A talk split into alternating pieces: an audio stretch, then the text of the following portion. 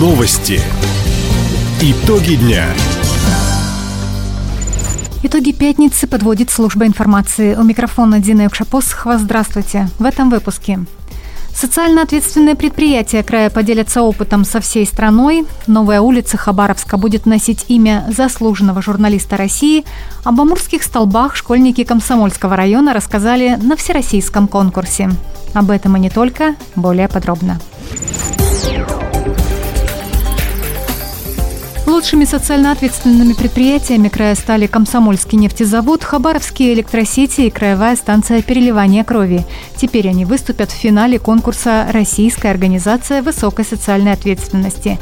Как отметили в Краевом комитете по труду и занятости, тройка победителей регионального этапа поделится опытом по работе с персоналом, организацией охраны труда и другими формами поддержки сотрудников. В ведомстве подчеркнули, эффективное взаимодействие работодателя и работников помогает сохранить трудовой коллектив и развить бизнес. Более 20 организаций края помогают бездомным людям пережить морозы. В Хабаровском центре социальной адаптации сейчас находятся 52 жильца. Люди ночуют в тепле и получают горячее питание. Кроме того, им помогают восстановить документы, пройти медосмотр, получить работу. Центров помощи бездомным в крае несколько – 15 государственных учреждений и 7 некоммерческих организаций. В региональном министерстве социальной защиты отметили, поддержка людей без определенного места жительства идет постоянно, особенно зимой. За год различные услуги получают около 400 бездомных. Часть расходов некоммерческим организациям компенсируют из бюджета края. Имя главного редактора «Комсомольской правды» будет носить одна из улиц Краевого центра. Уроженец Хабаровска Владимир Сунгоркин возглавлял издательский дом много лет – Будущая улица имени Сунгоркина расположится в районе второй краевой больницы между улиц Гамарника и Павловича. Здесь уже в следующем году начнут строить жилой микрорайон по нацпрограмме комплексного развития территорий. Накануне губернатор Михаил Дегтярев показал место перспективной застройки вдове заслуженного журналиста России и его сыну.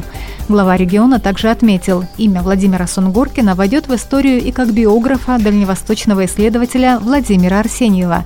Издание его книги «Власти региона» возьмут на себя. После тираж распространят по краевым и школьным библиотекам.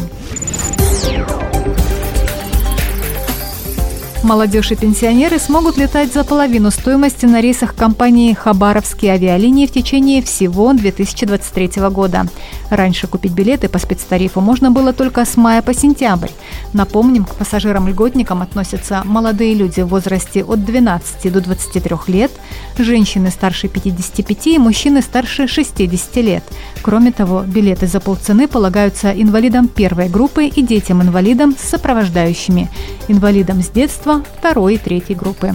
Также в новом году жители шести отдаленных районов имеют право на 4 перелета по спецтарифу. 4,5 тысячи рублей для взрослых и 3 тысячи для детей до 12 лет. Призерами всероссийской акции «Наследие России. Открываем новые маршруты» стали школьники Хабаровского края. Для конкурса ребята разработали туристический маршрут и записали видеоролик об интересных местах региона. Финал прошел в Нижнем Новгороде. Десять команд из Екатеринбурга, Воронежа, Санкт-Петербурга, Владимирской и Нижегородской областей Удмуртии и Хабаровского края представили домашнее задание – экскурсии с погружением по маршрутам своих регионов. По итогам всех испытаний команда села Новый мир Комсомольского района заняла третье место. Школьники разработали экскурсионный туристический маршрут «Амурские столбы. Достояние Хабаровского края». Воспитывать будущих чемпионов по дзюдо в Хабаровском крае будет многократная чемпионка мира и Европы Ирина Родина. Уже в январе знаменитый тренер переедет на постоянное место жительства в Хабаровск и приступит к работе. Планами на будущее Ирина Родина поделилась в нашем утреннем эфире. В планах, конечно, при поддержке Федерации дзюдо России мы хотим сюда привлекать с какими-то семинарами тренеров сборной команды России. Хотим привлекать сюда звезд российского дзюдо, которые завоевали там медали на Олимпийских играх, да, там на Европе, на мире, для того, чтобы они делились своим опытом, показывали мастер-классы.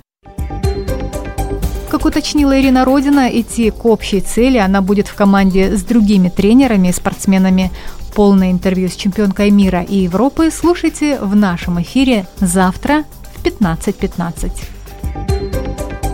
Таковы итоги пятницы. У микрофона была Дина Юкшапосхова. Всего доброго и до встречи в эфире.